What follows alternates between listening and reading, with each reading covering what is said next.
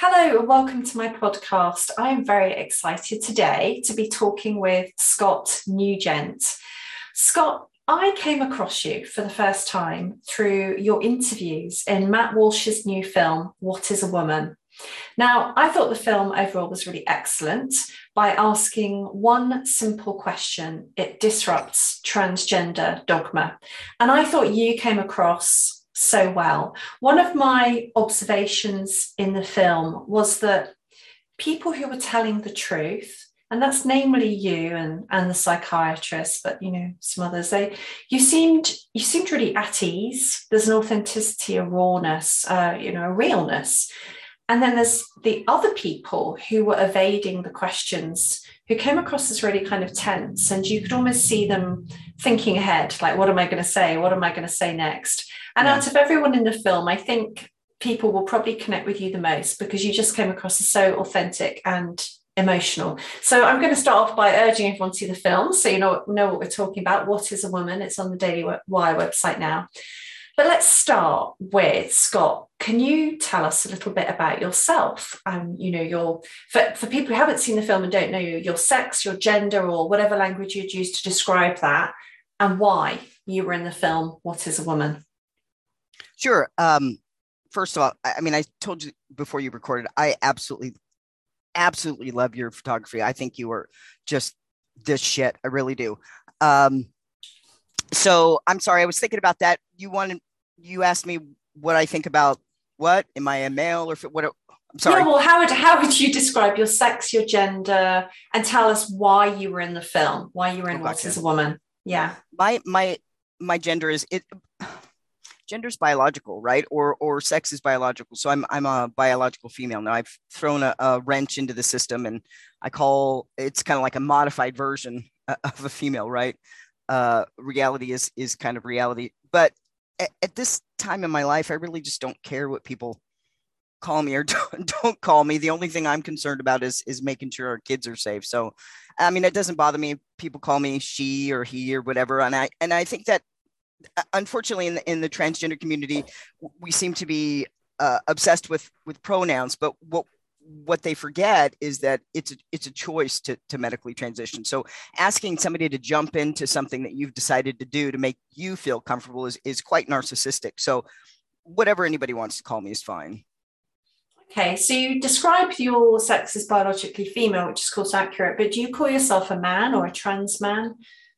You know, I I get a lot of flack from this because I do call myself a trans man, and I'll explain why I call myself a trans man because I will never ever be who I was. And unfortunately, we seem to think that um, you know both sides are kind of, I think, are kind of fucked. Which is, you know, you have the transgender side who thinks that uh, you can, you know, snap back to being, you know, after taking hormones for a certain period of time, you can snap back to who you were. It's no big deal. And then you have the other side saying that uh, you know it's not reversible. And then when somebody wants to detrans people think seem to think that it's you know snap and you're back and forth. It doesn't matter if i take testosterone or estrogen or take nothing for the rest of my life. I will never ever ever look like who i was again. And unfortunately we have you know one side's kind of lifting detransers saying hey look they pass and then we have you know the the trans side going oh look this person passes. You can't tell. And we're so we're so involved in in how people look and how people past that, that we're not trying to figure out what's going on on the inside. You know the the detransitioners you know you raise them up and go hey look and everybody points to them and goes see i was right. See i was right. Well you're not there when the lights go down. I'm there. And how they want to transition back or they want to kill themselves want to back. It seems like everybody's so caught up in in how people look or being right that we're forgetting about the, the person in the middle right? Mm, well, no, I'm with you. I have to say, when I in- interviewed those women for the detransitioners project, it was, um, you know, one hand, they were very brave. They're brave to take part in that project and talk to me, yeah. and they were incredibly honest. But on the other hand, there was a fragility there that I've I've rarely come across mm-hmm. because these are irrevocable changes.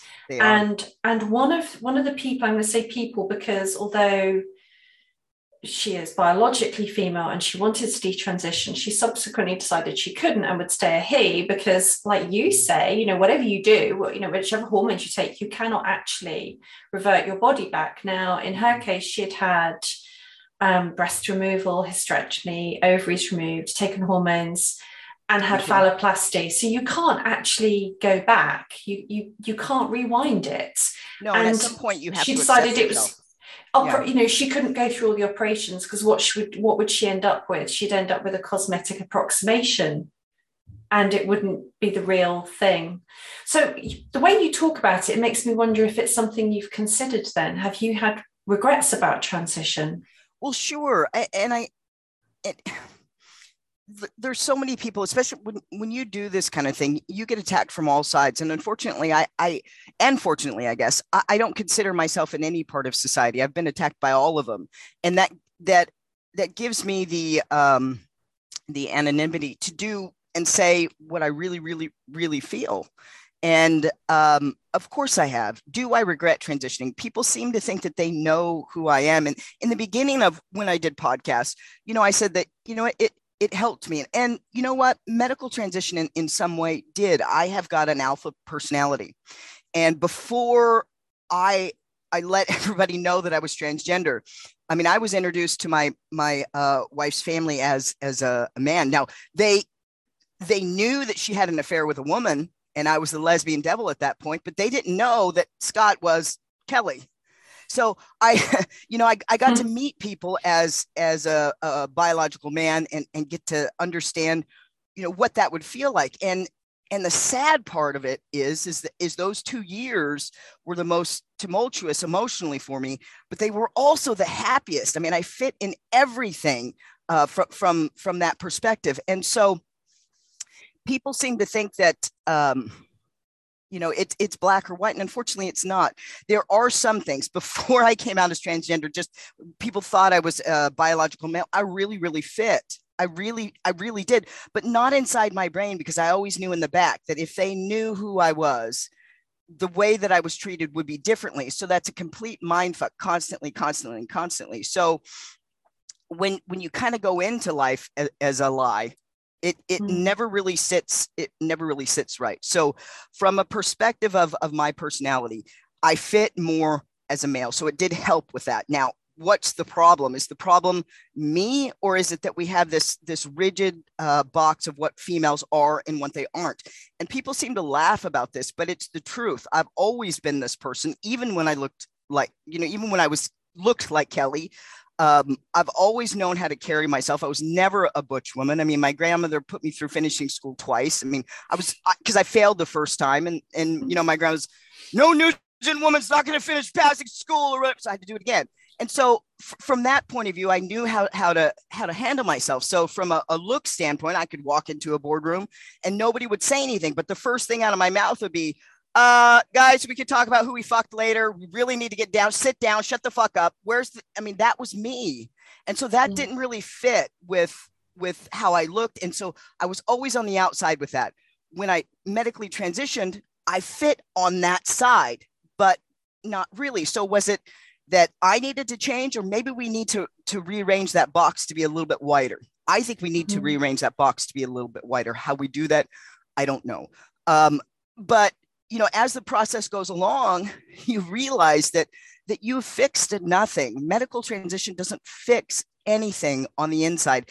Inside jobs, emotional jobs, you, you work from the inside out. You don't work from mm-hmm. the outside in. And so, unfortunately, uh, the reason why I believe the only long term study, seven to 10 years, says that uh, transgender people, medically transitioned people, are more likely to commit suicide seven to 10 years after, not before. And I think it's because of that, because you live in a fantasy, you kind of go through that process you're like, hey, I kind of fit a little bit better. And then you go, yeah, but it's not real. And um, so you have to come to that come to that conclusion would i medically transition again i think that's the ultimate question no i would not absolutely not unequivocally would not would not, would mm. not. I would have embraced who I was, which was a badass woman. Mm. Can I describe something I'm feeling? It's it's going to be a tricky thing to describe, but I've come across it now with several trans people who are very, very cognizant of the process and who they are. You know, you said nobody really knows who you are inside or, you know, when the lights go off.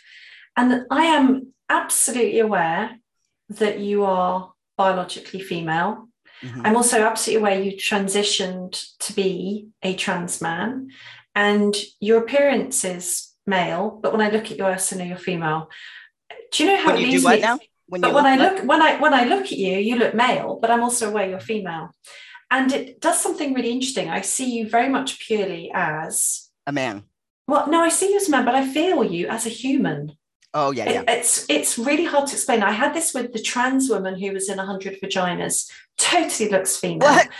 hundred Okay. Yeah, yeah, yeah. I did a film called hundred. I did a film called hundred vaginas, and it was. Oh my god! I'm so sorry. Book. I don't know what that was. That's hilarious. Okay, go ahead. I'm gonna I'm gonna send you details, and it was based on a book called Womanhood: The Bare Reality. I'm going to show you the book now. Nobody listening can see this, but I'm holding up the book to show Scott. So there's yeah. the cover. Right, get. Are you ready for some explicit photographs? I have to kind of, kind oh of get my your God, consent yes, for you. do.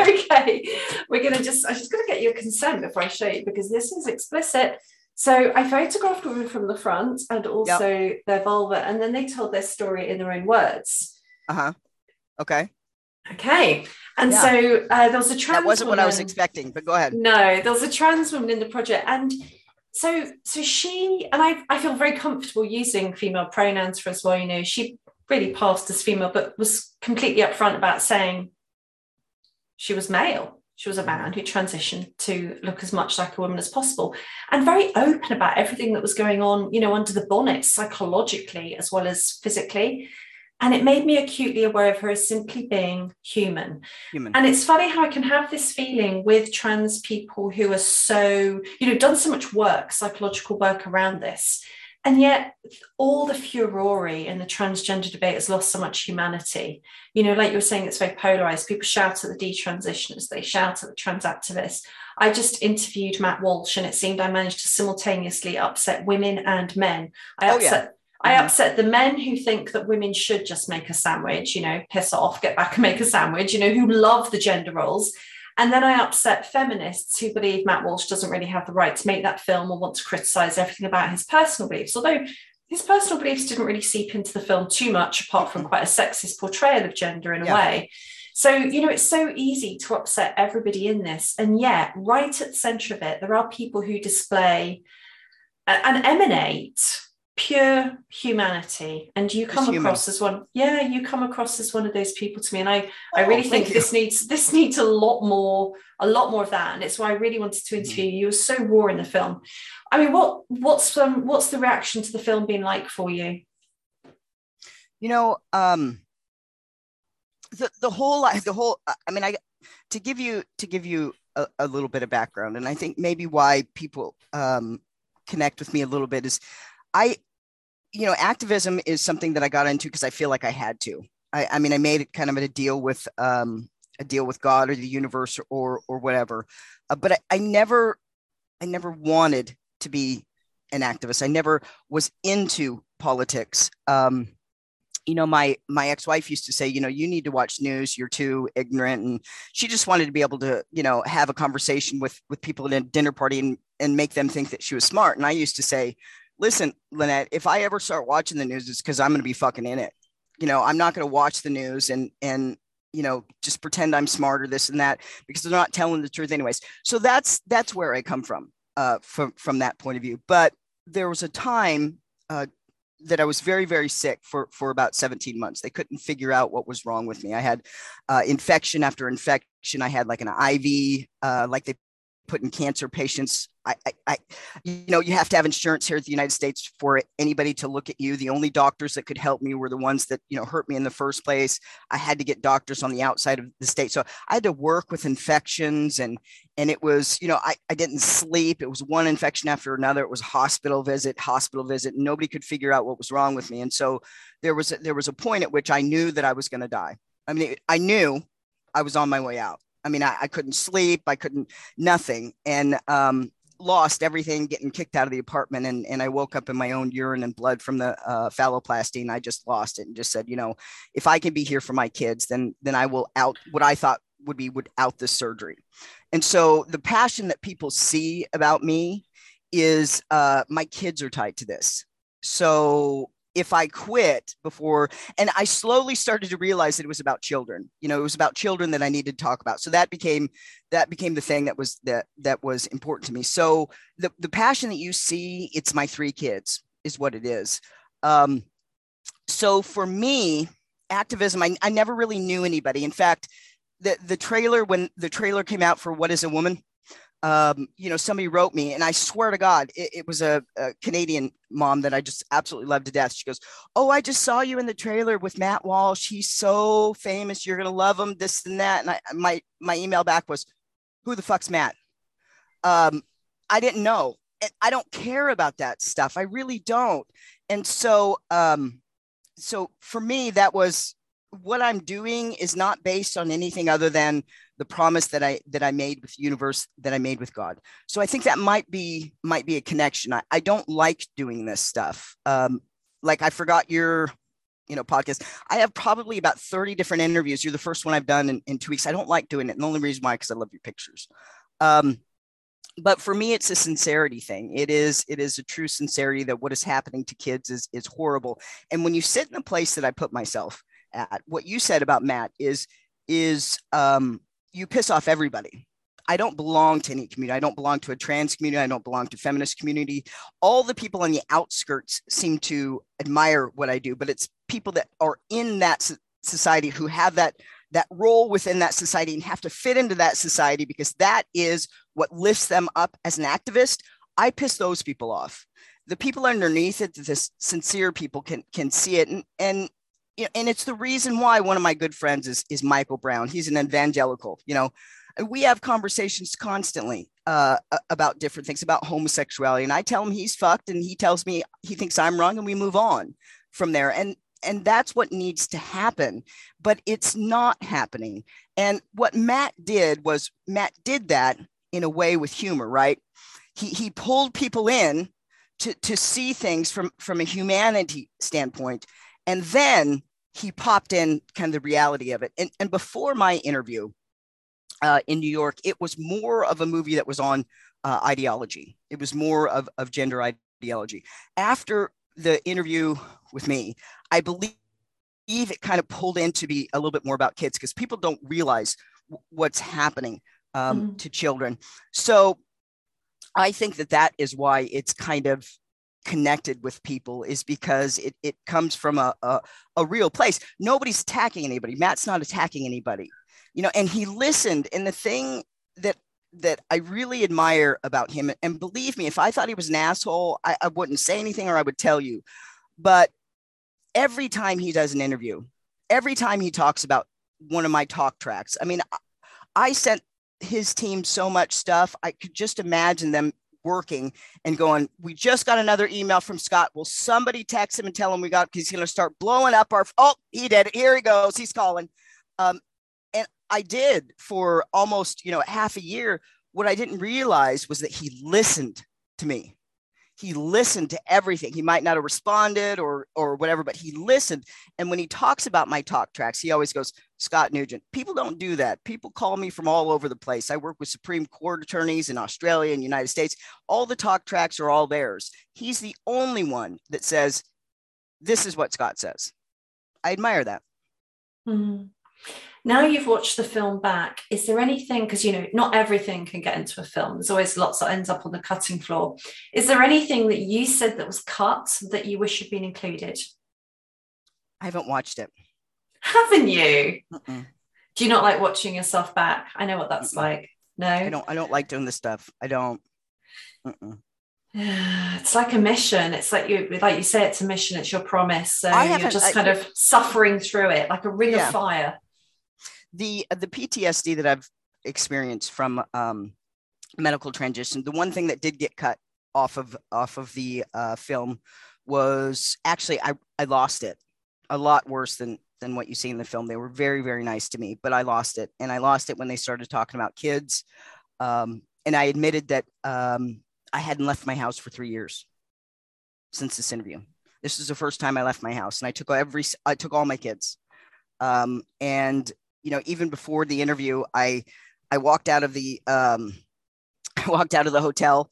Um, and my kids were like, "Hey, do a good job! You got it, got it!" And, and I was like, "Fuck this! I'm not doing this." So I, I walked back up the stairway, and there my daughter is. What are you doing? I was gonna go get my jacket. No, no, no, you weren't. You're gonna quit. And she, you know, hops me back down into the Uber and then shuts the door, so I had to go. So it was really hard for me. So but I did it, and I did it because I made that promise, right? And my kids mm-hmm. are tied to it. So what they didn't show was me losing it at, at the end, admitting that I hadn't left my house for three years. And the first time I leave my house is to come to New York to try to save other people's kids. And I got angry at all of them. I every single person in the room, and they didn't show this. I thought they would because it would have been great TV. Um, I shamed, sobbing. I shamed everyone. You know, I said, shame on you, Matt. You're in journalism for not talking about kids, and shame on you, Justin, for not doing anything, and shame on you, Sarah. And uh, you know, everybody was in tears at, at the end. Um, and once they realized that nobody knew that I didn't tell anybody that I haven't left my house for three years, but yeah, let's go to New York. Yeah, well, they it, they edited you in a very decent way to make sure that you wouldn't feel too exposed and vulnerable then. And I hope this feels okay for you. Of course, it's not going to be listened to by as many people as watch the film, and it's uh, it's always not it's not the same when it's a podcast. There's kind of an intimacy to it, but it is. I yeah, I mean, I had no idea. You would you feel comfortable saying more about why you didn't leave your house for three years? Yeah. Um you know, I think that we don't talk about the emotional side of, of medical transitioning. We, we don't speak about um, it's it's a it's a brain fuck. I, I, every time I walk by the mirror, I kind of have to look and double look, and sometimes I go, "Who the fuck is that?" Oh, that's me. Um, and so, and the thing is, is that you see a man. There's no there's no way I'm going to walk into up to anybody looking like this, and somebody's going to go, hey, what's going on, ma'am? Can I help you? They're not going to. And so on the inside, when you've been programmed to that you are somebody else, it kind of it dances around. So from that perspective, it's hard. And so I found myself kind of isolating even when I was was in that process not really able to um, not really able to talk about it but the the trauma that i experienced after the phalloplasty i don't think people understand the depth of it it was you know, seven days after the surgery, um, I started to have chest pain and and stuff like that. My mom called, you know, Dr. Crane, give him another pain pill, fucking idiot. Um, and within 30 minutes, I was in a helicopter, you know, to to Dallas. And and I I heard the conversation. The conversation was this guy's either going to die in the helicopter or he's going to die in, or he's going to die at the other hospital if we let him have the helicopter, or he's going to die in the ambulance ride to, to Dallas, either or. Where do you want him to go? And I remember thinking to myself, fuck you, I ain't dying. I got three kids. Um, and so I had a huge pulmonary embolism, uh, you know, in the helicopter that induced a stress heart attack, you know.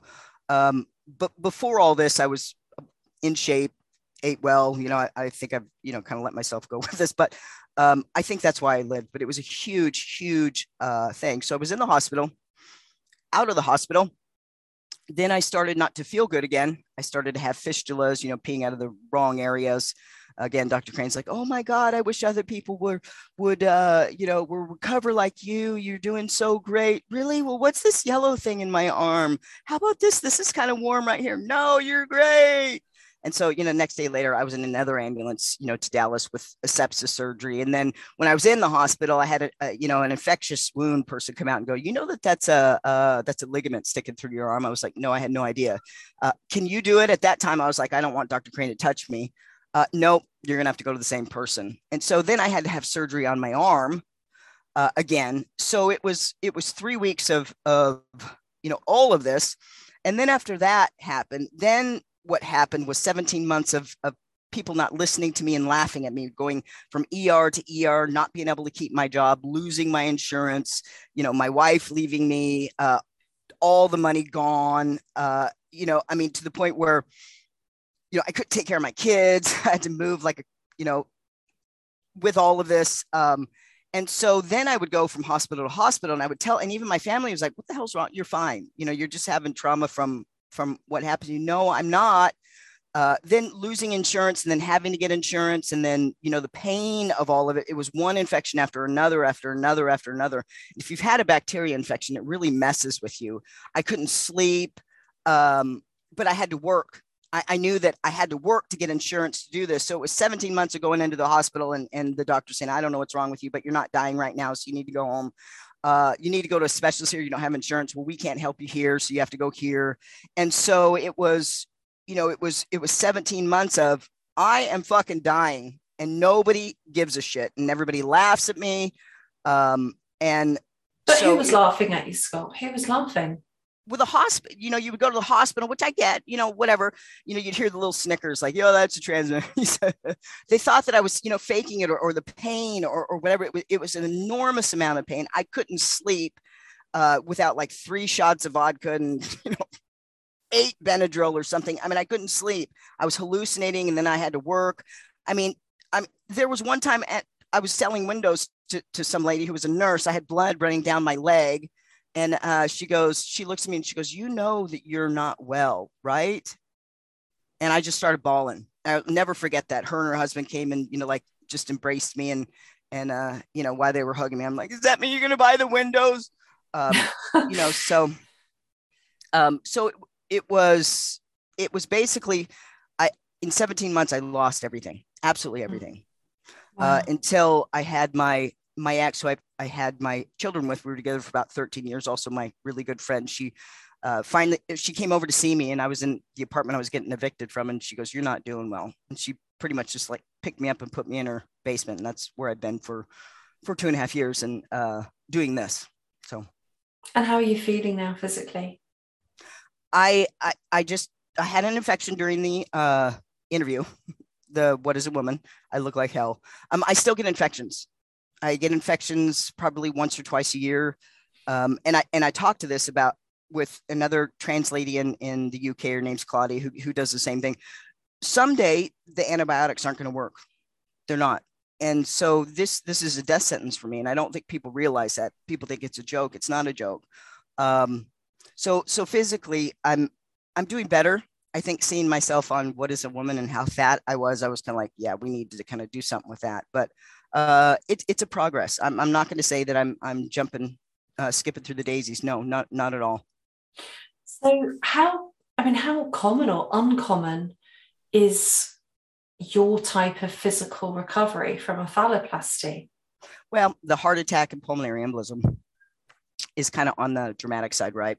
Uh, mm.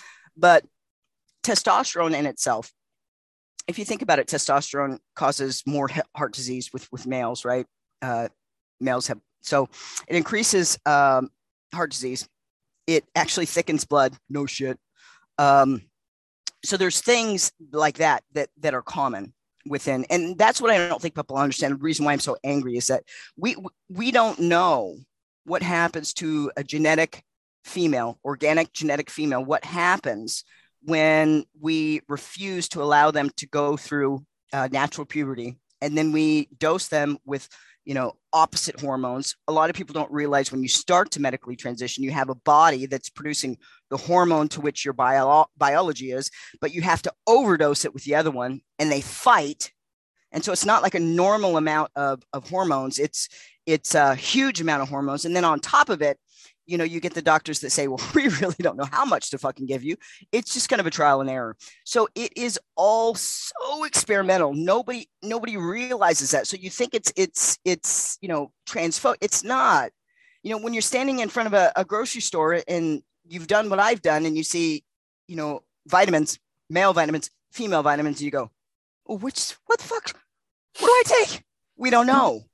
And so, mm-hmm. but we're allowing that for children. And, I think the thing that that makes me the angriest is through this process. Now, I do think that some people do benefit from medical transition, the illusion of the opposite sex, walking with a little bit of ease. It does help some people. It's not life saving, and the amount of people that it does help is so much significantly lower than what people think it is. It's ridiculously low. If it was like 50 50, it would be like, you know, we need to figure out why that 50% is. Everybody deserves to have some comfort in, in their life. It's so tipped. But Scott, and, where do you where do you get that from? Is that just from your own anecdotal experience? Because I I as far as I understand, there isn't really any good data capture on how people feel post transition. I haven't been able to find any myself anyway. So what what are you basing your opinion on? Well, there's one study, the Swedish study, that was mm. done from 1973 to 20, uh, 2003 that followed 324 medically transitioned adults. And what they found is what, what we call the, the suicide edge, which in the w- within the trans community, which is seven to 10 years after medical transition is, is when you, uh, we become most suicidal. It is a long process. The, the transition is a long process and it, and mentally and, this is another thing that irritates me is that the people that are susceptible to it are the type of kids do you have kids? I do. Okay. If you've ever had a child that kind of doesn't fit or is laughed at or you know they're going to be fucking awesome when they're adults but when they're kids they're just kind of you know they're maybe too smart they're mentally gifted or maybe they have anxiety so they're able to touch people's emotions a little bit more or maybe they're same-sex attracted uh, and or you know all autistic all the things that you know as their mom as their parent you know how awesome they are. But unfortunately uh, childhood is horrid for those people right? So those are the people that are that are pointed towards transgenderism. And so what you're telling somebody is that you know at 12 years old when the only thing that you want to do is fit in you're telling that 12 year old that they have a cure for you not fitting in. It's not it's not transgender stuff. It's not it's not you know lgbtqyscp whatever.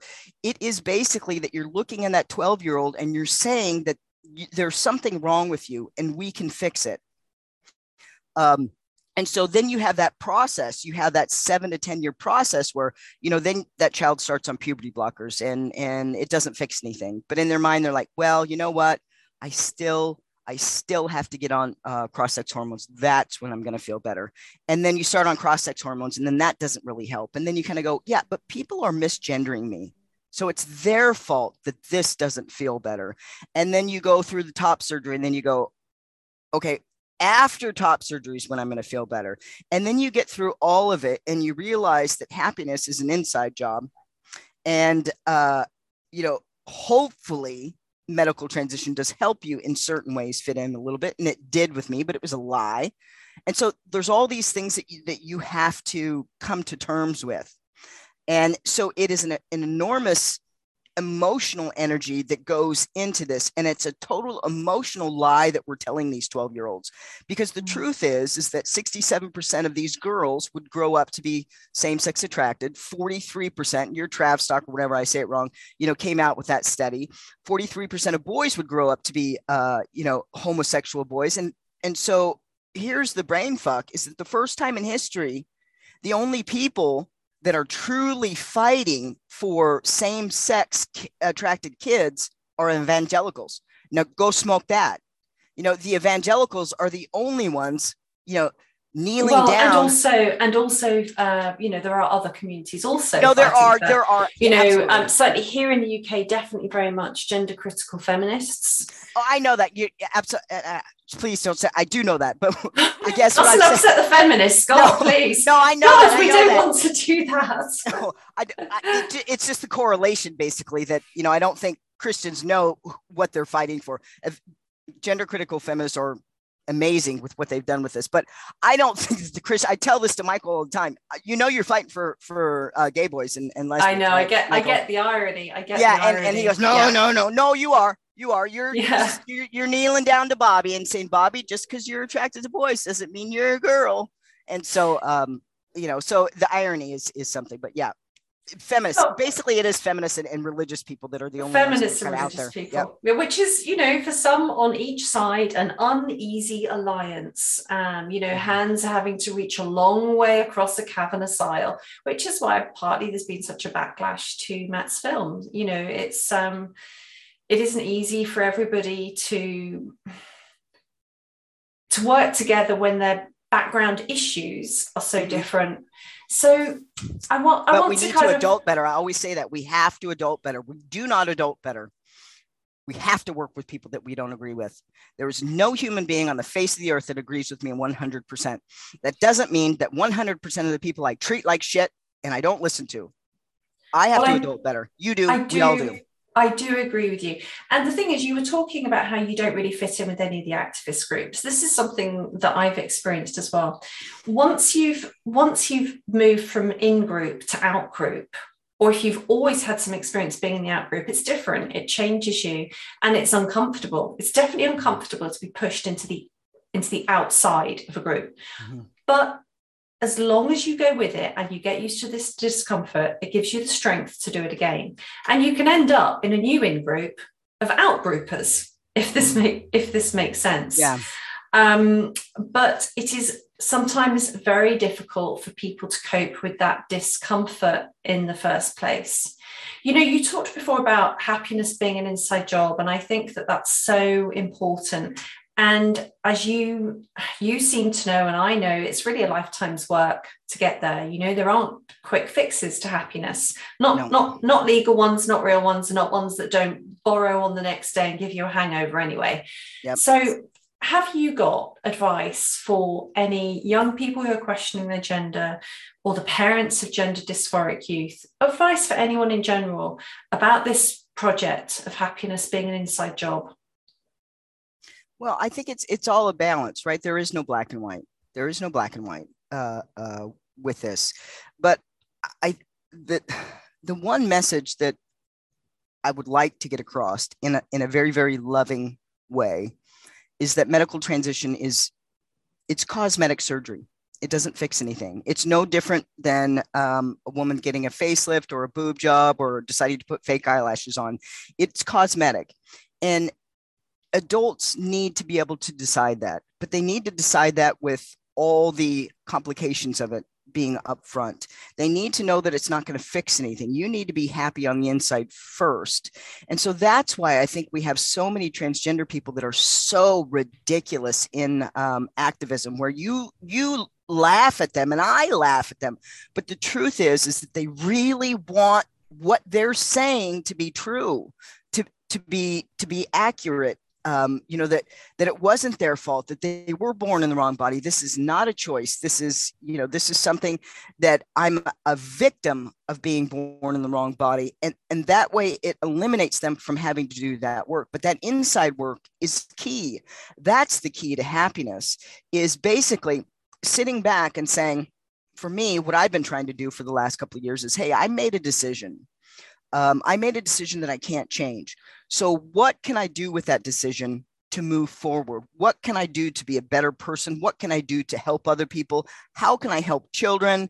How can I stand out? And, and what I found is that I'm very comfortable on the outside. I've never fit in on anything. I, I, mean, I started school super early. I, you know, was never the same age. You know, even as a lesbian, I was, you know, like all dolled up like my family. Um, you know so i never looked like that uh, i just i never fit in. And so for me it's comfortable for me not fitting in. So if you hate me that's okay. If you hate me that's okay. If you hate me that's okay. Um, i'm going to tell truth. But that needs to be where everybody else is at that that hey listen i made a decision to medically transition. I made that decision for me because it's going to it's going to ease some comfort for me. I really feel comfortable with these clothes. I really feel comfortable presented as, as this sex. I know that I'm not, I will never be. Uh, this is my decision. I hope that you you know honor it and ask and follow in the pronouns when i start looking and hearing like that but i i wish people could get to that point where they could step back and say this was a decision that i made these are the benefits that i made i know all the consequences of it and i've decided to do it anyways we're definitely not there yet and we're not there yet because the medical industry has found a new billion trillion dollar industry. You want to know uh, something that's really kind of interesting? Mm-hmm. Yes. Um, there, there was a study that that Tavistock. I always say that wrong. Is it Tavistock? Tra- it's Tavistock. Tavis Tavistock. Okay. Um, Tavistock. Tavistock. Tav Tav Tavistock. Tavistock. There you go. That's it. um, and then there, there was also, which I think is interesting, is Texas is. Do you know Texas is a worldwide hub for uh, childhood medical transitioning? Do you know that? Yeah. The yeah. governor that just came out and said medical transitioning is uh, child abuse. Mm. Do you know how many people that stopped from medically transitioning their kids? Ooh. None. Ooh, None. Okay.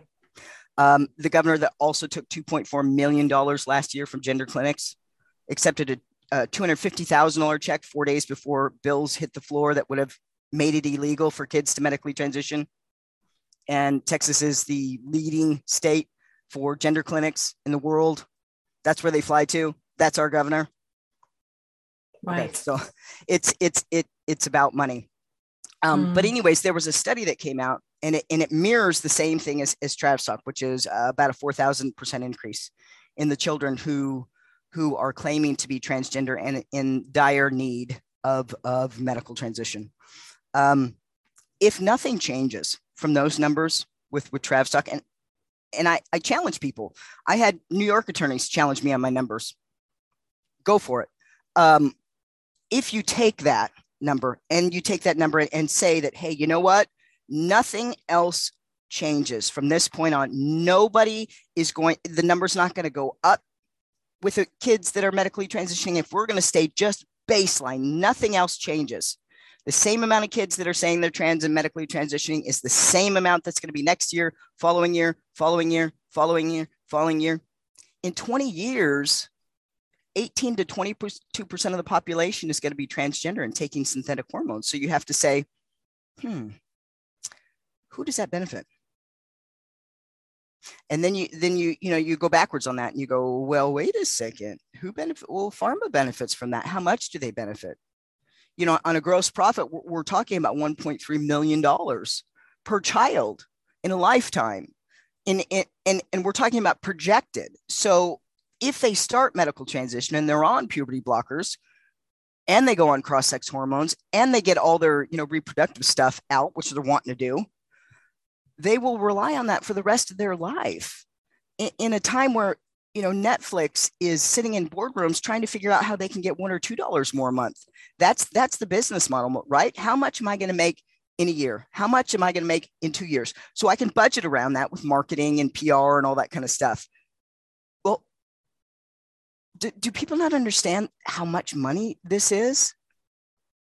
This is an enormous amount of money and we're not even we're not even talking we're not talking about puberty blockers that are eight times more profitable when they're when they're prescribed to kids. They go from $14000 a year to about $55000 a year. And that's puberty blockers that the company that was deemed a criminal enterprise in 2003 lupron for false advertising and bribery the government, our government said that you guys are a criminal enterprise. They paid $874 million in fines, higher than the Oxycontin scandal. This is the company that's telling our telling parents this is completely reversible. The truth is, is that nobody knows. And they don't want to run tests because as soon as they ran tests and studies, there's no doctor in the world that would sign on that and go, yep, mm. that's safe. Scott, you uh, you know, you're you're obviously so passionate about this and you have the personal experience behind it. Um, if i if i were to ask you to pick you know one priority for gender questioning youth what would it be?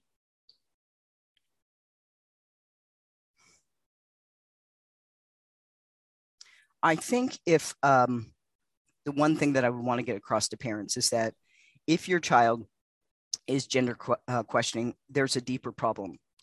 And that deeper, the percentage is, is going to be that they don't fit in, that there's something on the inside that's not, the puzzle's not maxing, you know, matching within, they're not, they don't feel safe in our society for some reason. They don't feel safe. And um, what I would tell the parents is that focus on that. Your kids don't feel like they belong. And you know what? People that don't belong in childhood, they move mountains as adults. Those are the those are the people that that think differently than that start businesses that nobody ever started that you know come up with solutions the engineers the this that the people that fit will always continue to fit in in society but they don't really do anything miraculous if you talk to anybody that changes anything in the world, it's those kids that we're telling that something wrong with them.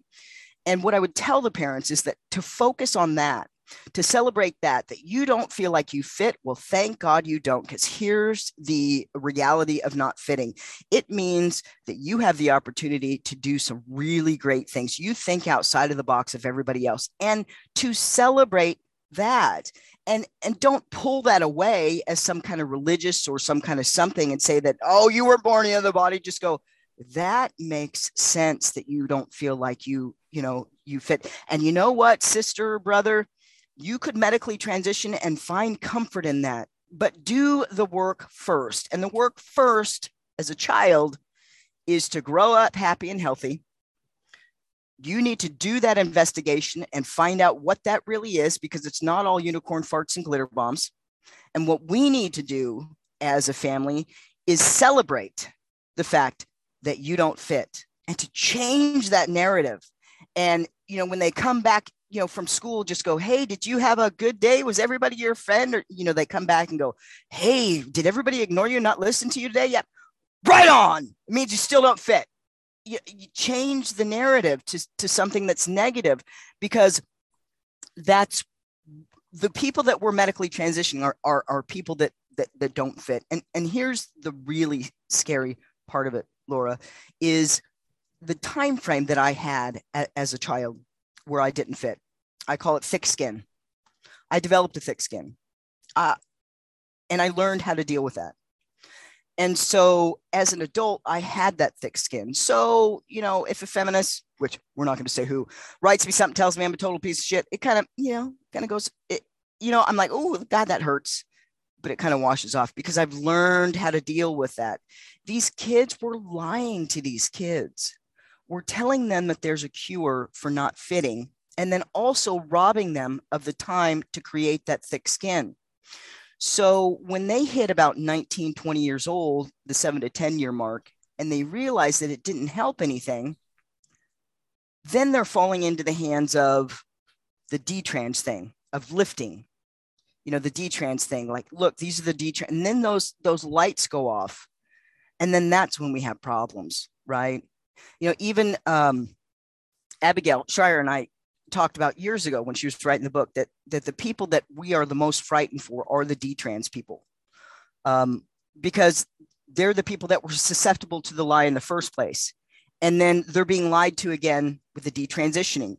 There's no way that I'm ever going to look like a woman again. People think I'm supposed to detrans. What am I supposed to do? Go in the grocery store and somebody says, uh, sir, that's ma'am for the rest of my life, right?